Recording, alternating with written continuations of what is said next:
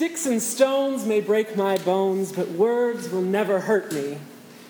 I remember parroting that phrase at playground bullies when I was in elementary school, using its magical shield to just protect me from being hurt, and thinking that as I incanted it, that just by saying it, that it'd be true.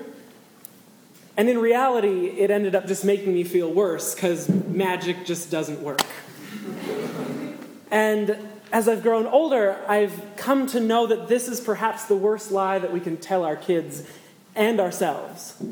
I think of times that I've been called a faggot or seen someone use similarly vicious words at other people.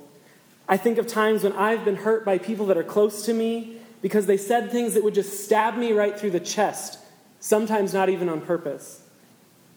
And so, the story that Mark tells us makes me feel good. You know, Jesus is just yelling at those Pharisees who are spending a lot of time and energy telling people that they are wrong and defiled because of what they're doing or not doing in this case. Jesus comes out as sort of a personal hero because he's telling the Pharisees that what they're saying, that their words are wrong. And so I want to use this story as proof for my own life that my political beliefs, my spiritual beliefs, my moral beliefs are all justified by the words that Jesus is speaking to those dirty Pharisees. After all, I'm about as sick of the church and the world teaching human precepts as doctrines as anyone else. And I've been hurt by words people have spoken to me. I mean, isn't it about time that Jesus came along and told those people who have hurt me that what came out of their mouths defiled them and that I am the righteous one? And yet, try as I might, I can't really get over one huge roadblock that stands in that way. We can't just march on with Jesus' words as our mantra to push our own agendas and feel good about ourselves. We can't, and I can't, because of one major thing. You see, it's easy to hear this story and think only about those people. But in reality, aren't we those people too? We uphold our own prejudices as doctrine and certainly I fall into at least one of those categories that Jesus mentions at the end. You know, that list that tells all the bad things that come out of a person? I've told my fair share of lies about other people. I've laughed at jokes meant to hurt people. I've used words to hurt instead of heal.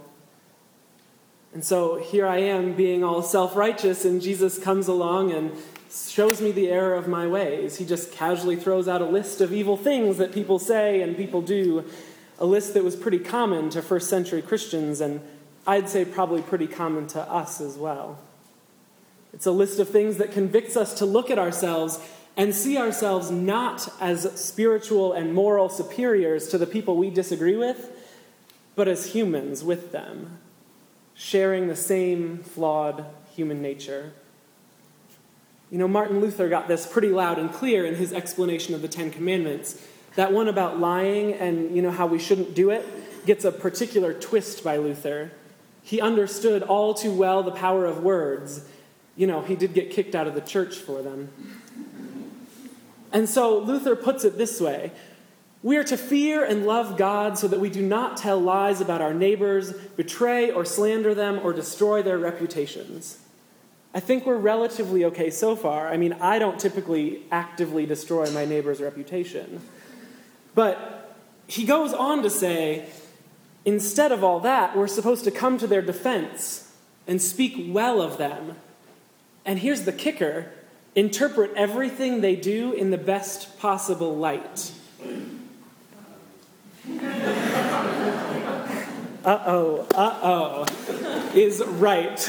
God calls us not only to not spew out evil about our neighbors, but calls us to go in the opposite direction and hold them up in the best possible light, which ultimately means that we're probably a lot more like those Pharisees than we want to admit, thinking other people are defiled, but not always realizing that we're in that same boat.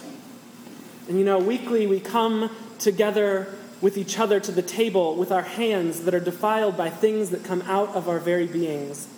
Things that may match the things on that list that Jesus says theft, murder, slander, but also evils that weren't commonplace in Jesus' time. Anonymous comments on blog posts that are particularly vicious, over consuming natural resources, not seeing our fellow humans in the best light. anything that comes out of us and defiles us. We come together defiled, but we come together hungry for grace and for mercy and for forgiveness. Those are things that we will and that I will always be hungry for. I will always be hungry for grace, even when it's hard for me to be gracious. I will always thirst for mercy, even when it's difficult to show that compassion to others. I will always want to eat and drink forgiveness, even when I'm not able to do the same for my sisters and brothers. Because I and because we all crave things that we can only receive from the promises of God through Jesus Christ. We come together hungry and thirsty for being one body, hungry and thirsty not just for forgiveness for ourselves, but forgiveness for the people that we sit next to, and forgiveness for the people that don't even feel as though they have a seat. This is a craving that can only be satisfied by Christ, who spoke words of freedom to outcasts, who touched people who were at the brink of death, who challenged people to think differently than they were used to, and who not only forgives our sins, but says to us that we have the ability to forgive the sins of everyone. And that's hard. I sometimes want to be like the Pharisees, making up rules about who's in and who's out because you know what? It's just so much easier and so much less messy than trying to include everyone. I want to try to figure out who's really a Christian and who's following some other doctrine and still calling it Jesus. But because I've been forgiven by the death and resurrection of Christ, how am I able to say anything but, I love you? You are a forgiven child of God to my neighbor. Even when that's a hard thing to say, I know that's the thing that I can say that won't defile me because that's what Christ tells me. And that's what Christ tells all of us that we are loved and we are forgiven children of God. Amen.